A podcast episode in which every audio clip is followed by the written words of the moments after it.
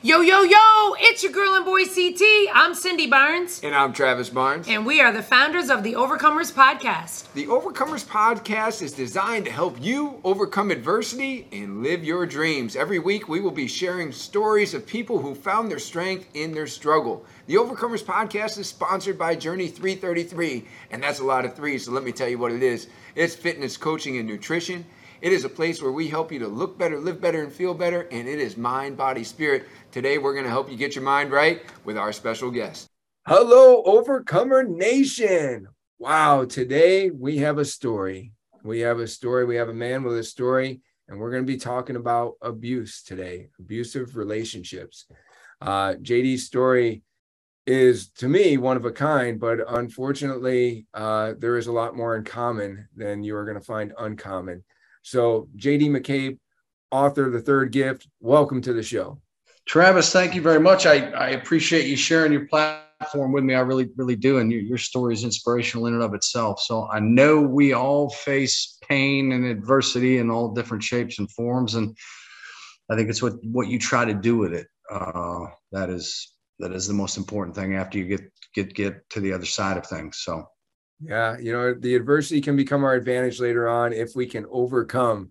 So, uh, you know, I'm really excited today to to just kind of unpack your story with our audience, and you know, even the title of the book, "The Third Gift." You know, I'm very very interested in how it became titled. Uh, so, you know, wherever that fits in, but uh, maybe we can uh, go back to a little bit about where the where the book begins and you know where your story begins. Sure and, and i'd be happy to address the title up front. My my, my son actually helped me with it. Um, so the, the first two gifts the first two gifts are my kids.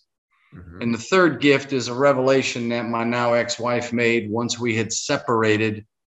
Uh, we were happily married as I can define happiness back then, I see happiness differently now, right? You got a different lens, different perspective. But as I saw it back then, we were happy, marriage was stable, and then the wheels began to come off. But I, I had no idea exactly why. So we had very tumultuous story leading up to our separation. I spent nine days in a psychiatric facility. I would ultimately later discover that I survived arsenic poisoning. She was poisoning me with arsenic, was putting it in my protein powder, I believe. Um, so that was all prior to us separating. I didn't figure out the arsenic piece until after we separated. But the third gift was a revelation that she made through the attorneys. I was in one room with my attorney, she's in another room, and there's an attorney going back and forth. And the third gift was when she made the accusation that I gave her sexually transmitted herpes. Oh, wow.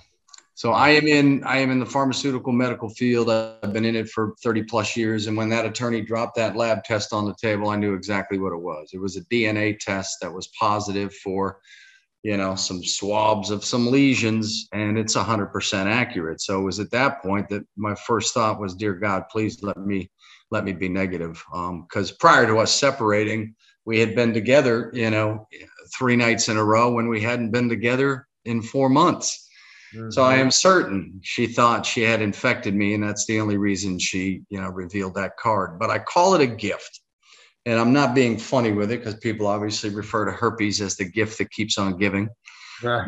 but uh, but um, it it once she made that accusation, my first thought, my first concern was let's test negative. Okay, I did test negative, and it gets a little more convoluted, and that's all all laid out in the book. But um, immediately, I went into our insurance company's website. I had no idea what I had access to. Um, I had no idea that I had access to five years of her medical claims and five years of her pharmacy claims. And I spent hours and hours and hours ultimately building out spreadsheets trying to map out what the hell she was up to. And as it would turn out, my first discovery that I made was that she had a hidden prescription drug addiction. Mm-hmm. She was uh, addicted to three different formulations of amphetamines uh, Adderall, Adderall XR, Ritalin LA, which is a long acting form of, of an amphetamine, benzodiazepines, mood stabilizers.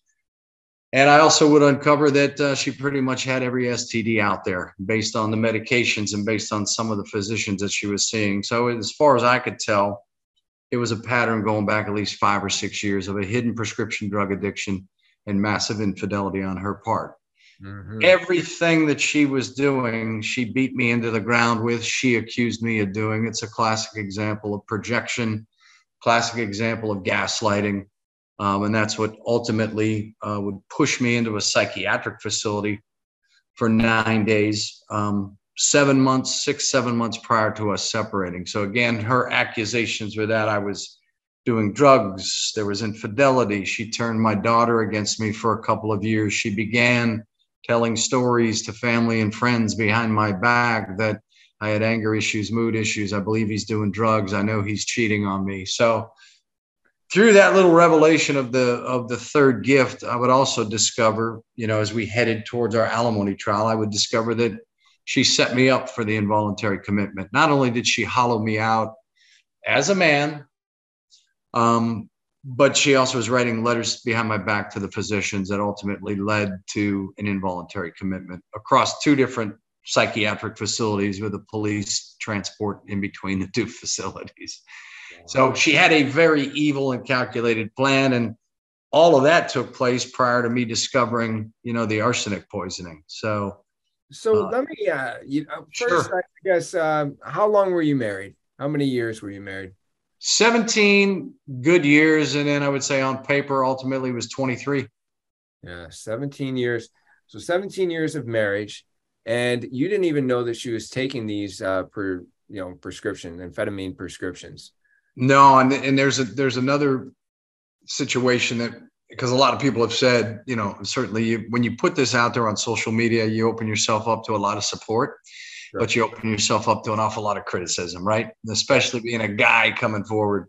Yeah, I don't know how many times I've, I don't know how many times I've been told to man up on social media. You know, grow up, man up, whatever. But anyhow, I take it I take it with a grain of salt. But the other complicated factor that we have, which I talk about in the book, is that early in our marriage, about six, seven years in, she she started complaining of certain medical symptoms and what have you, and ultimately she would come to believe that she had an autoimmune disease. Okay. And so I walked with her through that entire journey for 15, 16 years that she would see specialist after specialist after specialist. And I never um, never questioned her, never asked to see, you know, medical records or anything. I do recall very vividly, you know, later in our marriage, her mother would come to me and say, Does she want something to be wrong with her?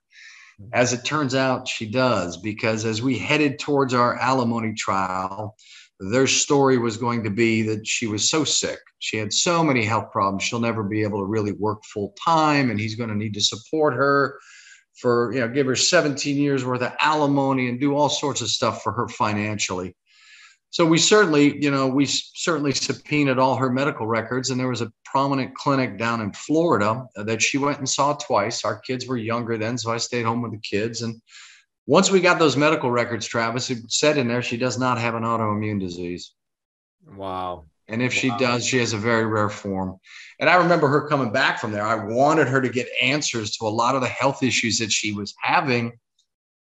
And it turns out that a lot of them were more than likely, most of them were related to the medication she was taking that I had no idea she was taking, especially the amphetamines. I mean, the cardiac issues, when I would go with her to see cardiologist after cardiologist, and she had some pretty invasive procedures done, she never ever mentioned, oh, by the way, I'm taking three different formulations of amphetamines. Right. No wonder right. my heart rate is up. No wonder my blood pressure is all over the place, you know.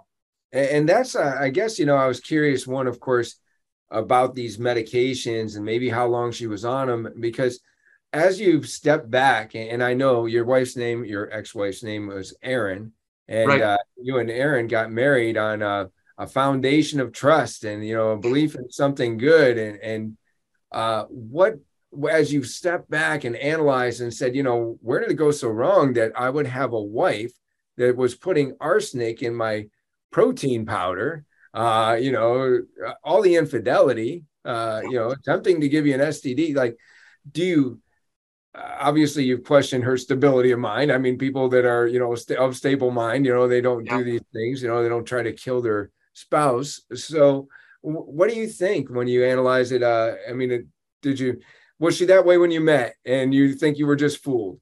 Uh, do you think no. the means got her and that she became unstable? Uh, you know, what do you think it was that? Uh, I yeah, and I, I, I, that's a great question, and, and, I and I talk about it in book, and that, that, that's why it's also people don't realize that that it truly was a gift because had she never made that revelation, I would never have looked at the medical claims and pharmacy claims. I, I didn't even know what I had access to. Pleasantly surprised that I had access to it. I don't know where I would be today emotionally. I don't know where my relationship with my kids would be, which it's it's outstanding. It's as strong as it as it can be between a father and a son and a father and a daughter. But uh, my theory is it her, and again, it gets even more complicated with her childhood. Her father came out of the closet when she was two, and he accept, accepted his homosexuality. Mm-hmm. Her parents divorced up until up until her first marriage. That's the other. I, that's probably the first big red flag that I missed was that when I met her, she had been previously married. Allegedly, never moved in with a guy. They were only married eight weeks. It would later get annulled her mother and her grandmother supported her story, so I didn't dig any further into it. But she had a very good relationship with her father um, right up until her first marriage fell apart. Mm-hmm. When I started dating her, she was estranged, and even for the first seven years of our marriage, she was estranged from her father. Only reconnected with her father through the innocence of our son, who said, you know, at five or six, he says, Mom, why don't you just call him? And she did, and they reconnected for five years.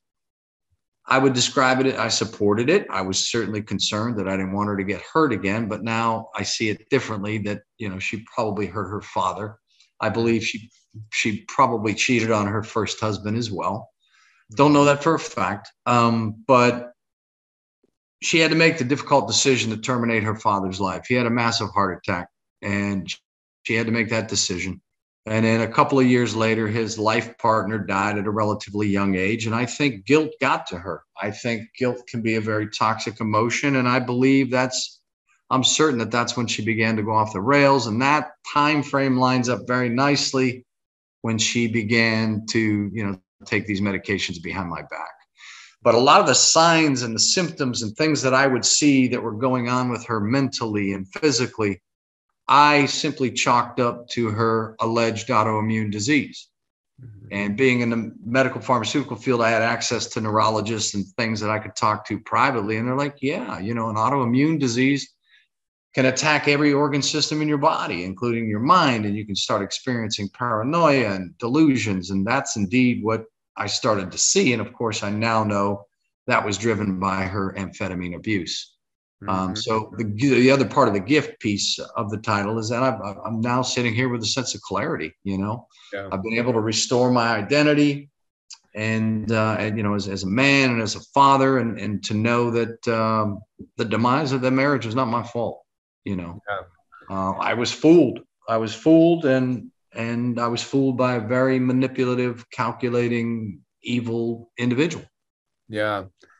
Yeah, you've been through a lot, and you know, I'm sure that there are probably people listening right now, and and I'm sorry for you if this is your situation, that may have gone through some sort of abuse or might be currently in some sort yeah. of abusive situation. So I'd like to talk a little bit, if we could, about projecting, which I'm sure that you've learned a lot about, and yeah. uh, and you know, quite often, really in my past experience, it's been more often oh, you know, some man is so, you know, worried about his wife cheating on him because he's out cheating on the weekends, right? Or something like that, you know. Um, that happens a lot. I, have seen it and I've probably known it firsthand because it might be somebody that I know what they do on their weekends and and then they're so uh, oh controlling, you know, when uh, when it comes to their wife. So in your case, uh, you know, can we talk a little bit about, you know, how you later came to see some of the things that she was doing as projecting and just maybe talk about like a couple examples of that because maybe it'll help shed some light on someone else's situation that's listening right now you know yeah yeah and, I, and I, I, if i could i'd like to say also the, the, the, the biggest mistake that i made early on and, and and i don't think it's a male thing maybe it is but is i i kept myself on an island i mm-hmm. have a I come from a large extended family. I've got five brothers, three sisters. I have a nice professional network. I had a nice network of friends. But when all this stuff started going down, I kept it to myself. Uh, it had nothing to do with pride, but I was trying to figure out what what the hell is going on here. You know, why is she accusing me of cheating on her? And and that should have been my first red flag to go. Let me see your phone. Let me see your emails. Perhaps you're the one that's doing that. I didn't get that in my gut until the night before our first mediation. But I, I think the, the the biggest aha around the projection was the herpes test being dropped on the table. I'm like, oh my God. I mean, God, God clearly intervened, but I'm like, okay, she's been out running around on me. She definitively has herpes and she has been beating me into the ground about cheating on her off and on for the last four or five years. Mm-hmm. And it yeah. started out very subtly, and then it intensified really in the spring of 2014 when her mother got involved. Mm-hmm. And thus the title, my dance subtitle, My Dance with the Devil and Her Mother. Yeah. Her mother, who I loved unconditionally, um, never had a cross word with, boy, she turned on me like a cobra. And on a beach trip, in June of 2014 threatened to kill me, you know, suggested that, you know, he looked at me dead in the eye and said, perhaps you're addicted to porn, perhaps you're addicted to drugs. If you put your hands on my daughter, I will kill you. Mm-hmm. And I'm like, you know, where is this coming from? The interesting thing about that, Travis, is that her brother, she only has one sibling, her brother was on this beach trip with us. He was not involved in the conversation. He never said anything to me. I did go to him later that night as we're cooking out, and I, I, wanted him to know that I've never cheated on your sister. I've never done anything inappropriate. Yeah. You know, but he but he never even addressed the alleged fear that she had of me. So yeah. either I think I, I think now clarity is, you know, is it's everything's far clearer now, but I think her mother knew exactly what she was dealing with. And uh and whatever demons she had inside her, she kept at bay for 17 years. And her mother did what she felt that she had to do to support her daughter to make sure that she was going to be, you know, financially taken care of or something. But I, I think she recognized what what what issues her daughter had. But uh, the projection piece, it, it shown brightly when she made that accusation of, you know, that I gave her herpes. Yeah, yeah. So I mean, it's just something for the listeners, you know, Overcomer Nation, if you're going through something right now and you know you're consistently being accused of things that you didn't do, um, you know, could it be that the accuser is actually the one with the uh, problem, right? The projection, you know. Uh, yeah, and my, and my brother came to me, you know, once once I got out of the psychiatric facility, I stayed, and that's when people started getting involved. Thank God, a couple of my brothers got involved and came to town, even though I told them, ah, we're I'm good, don't come to town, but they came. But he said to me, he said, do you, do you think she's possibly cheating on you? And of course I said, nah.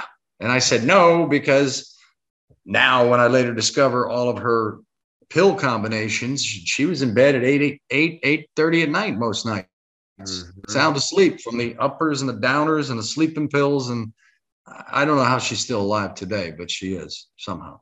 Yeah, I know you talked about this uh, in the book, but you know, I mean, if you could just share a little bit with us about um, how you came to be involuntarily um, mm-hmm. admitted into the psychiatric. I mean, that's uh, you know whatever you'll share right now. I definitely encourage everybody to go and read the book because you know it's going to be a real page turner, and you're going to get a lot more than you'll get in this episode. But you know, I mean, that that's a serious thing to get somebody involuntarily committed into a psychiatric ward. So, and it happened. It happened pretty easily. It happened real easily. So in the spring of 2014, um, I started working out. My son uh, is is is big into fitness. I was 255 in the book. I say I was 225. I was generous with myself, but as but as I look at pictures now, I was I was well over 250. And in spring, I started working out, just lifting weights three times a week, nothing intense. You know, one hour, three times a week. I switched from Coke to Diet Coke, and in less than six weeks, Travis, I lost 30 pounds. Wow. That's and then awesome. it was 30, then it was 35, then it was 40, then it was 45. And I started getting tingling in my fingers and toes and started having intestinal issues and joint pain and dizzy spells and difficulty swallowing. And it's this whole time that, and that of course only fed into her story with her mother and whoever that he's cheating on me. Look at him. He's getting in shape. He's losing weight. He's starting to look better. Um, and so I started to see our family practitioner when I started having these symptoms, and my blood work was way off. I had white blood cell counts that were elevated. I had liver enzymes that were through the roof. Uh, another enzyme, which, given your your fitness background, I'm sure you're familiar with CPK, right? Creatine phosphokinase. Yep. It was significantly elevated. Um, and ultimately, I would be evaluated for leukemia, Lou Gehrig's, early onset of um, Alzheimer's and Parkinson's. They couldn't figure out what was going on. And so I'm seeing this family practitioner throughout all of this. At the same time, I'm doing everything I can to hold on to our marriage. She's accusing me of being moody and doing this and doing this. Like I said, I'll go see a psychiatrist. I'll be happy to go talk to somebody. And she came with me, and in less than a less than 30 minutes, we basically filled out a subjective questionnaire. She filled out all 10 boxes on the bipolar 2 questionnaire. I filled out maybe five or six, checked them. Then, yeah, I'm you know, of course you're going to be you're going you're going to be moody in your own own home. You're going to be irritated and agitated because you're constantly getting accusations now at this point, not only from her but from her mother. And my daughter began to turn against me. She was 15 at the time, and whatever mom was telling her, she was beginning to believe. Um, and then ultimately, when my daughter would move back, would move in with me later down the road, my favorite chapter in the book, um, you know, she would start telling me some of the things that her mother was was telling her about me. But anyhow, I'm seeing this family practitioner trying to get this all figured out. It's September of 2014. It's after our lovely beach trip when her mother, you know, threatened to kill me. And I go to see him for a follow up just for the weight loss and all that stuff. And two days prior to that appointment, she had called the cops on me because I had been misdiagnosed with bipolar 2. The psychiatrist at the time said, you know, no alcohol, that's only going to make things worse. We had been constantly fighting. She went to see, a, a, went out to dinner with a girlfriend, and I had three or four beers over the course of four or five hours. I wasn't intoxicated. She came home and smelled the beer on my breath and just seized that opportunity to, to call the cops so she wow. called the cops on called the cops on me that night. I explained to the cops, I'll never forget it. I explained to the cops that I'm concerned about her because of her autoimmune disease. That I'm seeing all sorts of paranoia, delusions, all sorts of delusional accusations against me. And um, so she called the cops. The next day, she never came home that night, spent the night at a hotel.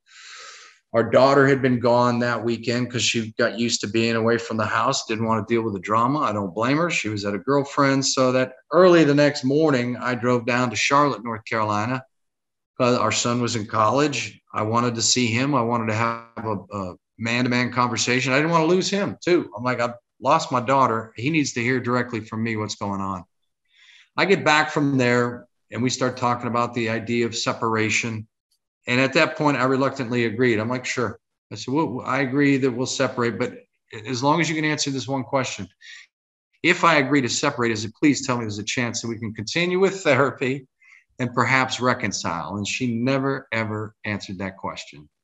Mm-hmm. And so I go to this family practitioner that Monday. She goes with me. She tells him about the events of the weekend, the cops being called, us possibly separating he's got his back to me and he says, Well, if you separate, what are you going to do? How's it going to make you feel? I said, I don't know how that's going to make me feel, and I don't know what I'm going to do. Mm-hmm. He comes back with a little white piece of paper and says, Well, if you don't go to this particular psychiatric facility, I'll have you involuntarily committed. Wow. Just that easy. Wow. And wow. so I went to the dedicated psych hospital he wanted me to go to. I show up there, hand him my little piece of paper through the window and the guy says to me it's an eight to ten hour wait. Grab a seat. I mean the lobby was packed. Wow. And i'm and, like uh, i'm I mean, like i'm not was... staying here. Yeah. Oh so you didn't leave? Uh, you didn't stay? We left. And i'm again being in the medical field i knew of an acute care hospital that had a psychiatric facility. I said i'm going to go there. I don't mm-hmm. want the mm-hmm. cops picking me up. Right. So i went there and ironically i pretty much stayed in an er bed for three days I never saw a, a psychiatric healthcare professional. I saw one upon admission through the emergency department. Didn't see a psychiatrist throughout my entire stay, even though I asked to see one because I wanted to get out. I wanted to figure. I wanted to be discharged. And the cops show up on a Wednesday afternoon to pick me up. I said, "What are you guys doing here?" Mm-hmm. And they're like, "We're here to transport you to, you know, this dedicated psych hospital, the place that I tried to avoid." So I'd oh, end wow. up, I'd end up spending six days there. But Again, people don't believe it, but that's exactly how it happened. And I would later discover as we subpoenaed my medical, I didn't need to subpoena them, but as I got my medical records and we subpoenaed hers, she was writing letters behind my back two days when I was down in Charlotte, North Carolina, seeing my son. She's busy writing letters to the psychiatrist and to the family practitioner, letting them know she thinks I'm doing drugs, that my moods at home aren't any better. My daughter fears for her safety. I mean, they're long, rambling letters, at times incoherent, but th- those exact letters are in the book verbatim. I didn't, I didn't even edit them. You know, we let, mm-hmm. we let them, let them show up exactly as they were written.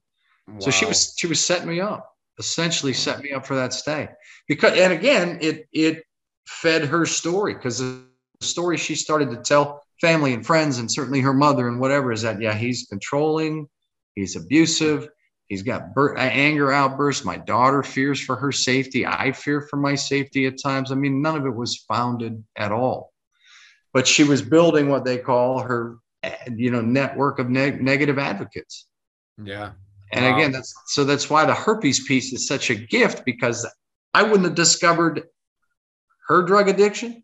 I wouldn't have discovered all the infidelity. I certainly, had she not made that revelation, we wouldn't, I would not have fought alimony in court. And the only reason we went on that journey and I spent and destroyed my retirement fund is because in the state of North Carolina, if there's proof of infidelity, there is no alimony and we had we had rock solid proof. We had DNA evidence that she indeed had contracted herpes, and I would test negative. Wow, you know the thing that I keep thinking about JD is just how vulnerable you have to be in order to share all this. And and you know I I share from the stage, I share on this podcast, I, I share in different places a book that I've written, a couple different books I've shared my past, which I'm not proud of. I, have shared the mistakes, you know, in, in your past, you're a victim. So, I mean, it's not about so much uh, being uh, ashamed of a certain mistake you made like me, but I, I just, I chosen, I've chosen to be vulnerable because of what I think it might do for, for other people. And I know that that's your purpose in sharing your book. In fact, it says that you, uh, you want people going through similar situations to believe in themselves.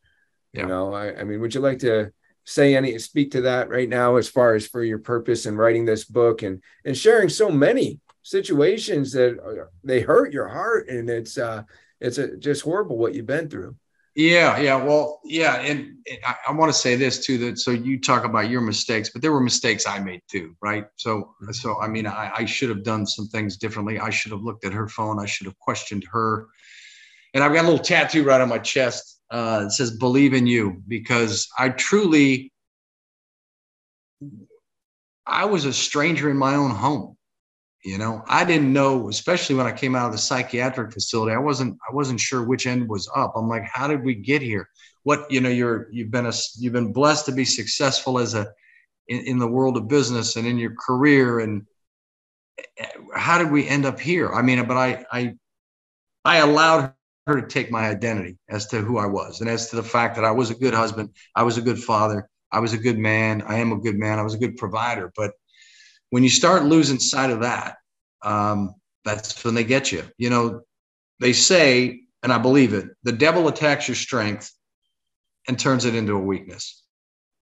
And my strength had always been and always will be my family. I mean, the thought of my family falling apart and the thought of living separate from my kids is what damn near killed me. And certainly, you know, was the final piece that she had to hollow out for me, you know, when I'm ended up in, in the psychiatric facility. But know your faults, know your areas that you need to grow in, but also please, please, please sit down and recognize your strengths mm-hmm. and, and what, what you do well. Um, but, but I lost sight of that. and again, that's why it's a gift because I was able to get that back to go, okay, you know, you're not a perfect human being, but you're a pretty darn good guy, and you've been a very good father, and you lost sight of that. Yeah, and it was take it was taken away from you. I mean, but but gaslighting, I mean, it's powerful.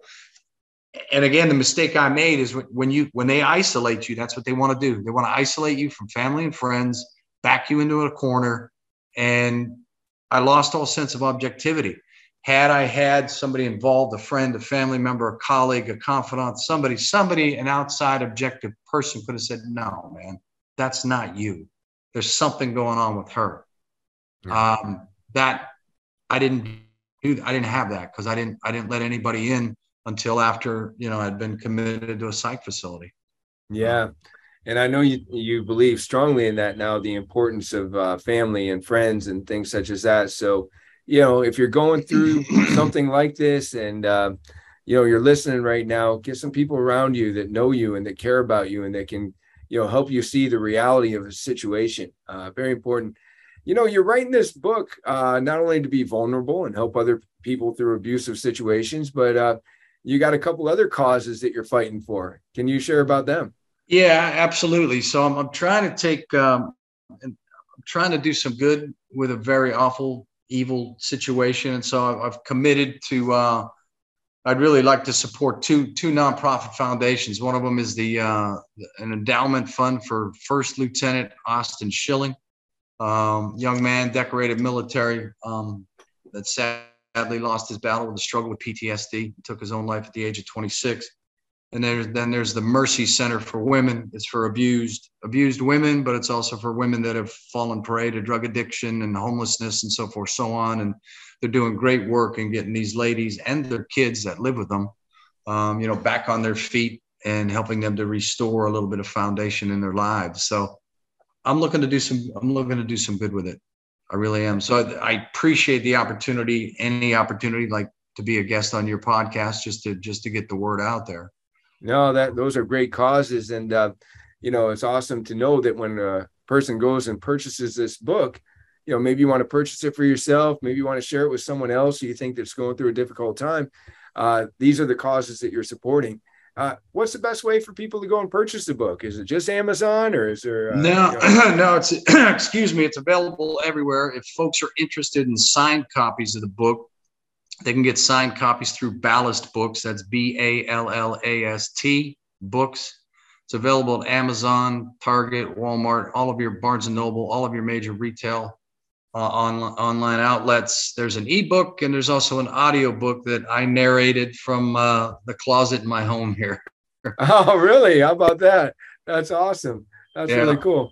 Um, so final words then uh you know one of course I, I definitely want you to share how people can follow you and, and you know just kind of follow your journey. Um maybe there's a website you'd like them to go to but you know any any other things that uh you know you just hope uh, for the people that read this book?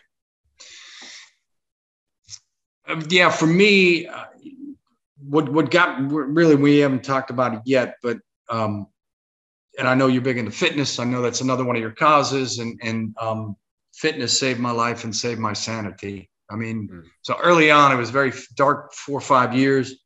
I had been working out, but once I started losing all the weight, and you know, I'm you know, I'll, I'll be honest to admit that I was self-medicating way too much at times. Not drugs, mm. but alcohol. Yeah. Eventually, I had to put the bottle down, and um, at least long enough to go for a walk. And I started walking just to get my strength back 25 to 30 miles a week. And then was able to get back into the gym. So fitness helped me to clear my head. Fitness helped me to think through what my strategy was going to be, um, you know, from a legal perspective, because we had a couple of long legal journeys. She filed domestic violence charges against me. We'd end up in court for an alimony trial, so forth, so on. So I would say family, faith, and fitness really. Um, mm. I, I leaned on God. I made God more of a priority in my life. Um, when when it got when things got real bad, I would find a church no matter where I was, no matter what the denomination was. I just needed to be able to sit in the quiet and comfort and just reflect. Um, and so I, I leaned on my faith, and, and I've learned to make Him more of a priority. And so that's that's why I feel compelled and called to do some good with it and to take the daggers that come from the the haters out there the question is to question what my motives are but it's fine. They're complete strangers so it doesn't matter to me. Yeah. Family faith and fitness. That's really yeah. good. Yeah. That's some really good encouragement. And you know you might be listening out there right now and you might be doing some of your own self-medicating but you know you have an opportunity to either be a victim or be a victor. And when right. we start embracing positive things in life like family faith fitness uh, you know, good changes start to happen. You know, you, you just can't put those kind of things in your life without starting to see a positive change. So that's some great encouragement. And JD, if people want to, uh, you know, maybe connect with you or follow you or whatever, you know, what's the best way to do that? Yeah, the website is thirdgift.com because the third gift was taken, but Instagram, Facebook, and the infamous TikTok, it's uh, the third gift at at the third gift. Awesome. Awesome. Yeah. Well, I want to thank you for being on the show today. Thank you for sharing your time and and thank you for sharing your third gift with us. Thank you. Well, Travis, I can't I can't thank you enough and I applaud you for what you're trying to do and I applaud you for your strength and your courage and your vulnerability as well. So it's been a pleasure.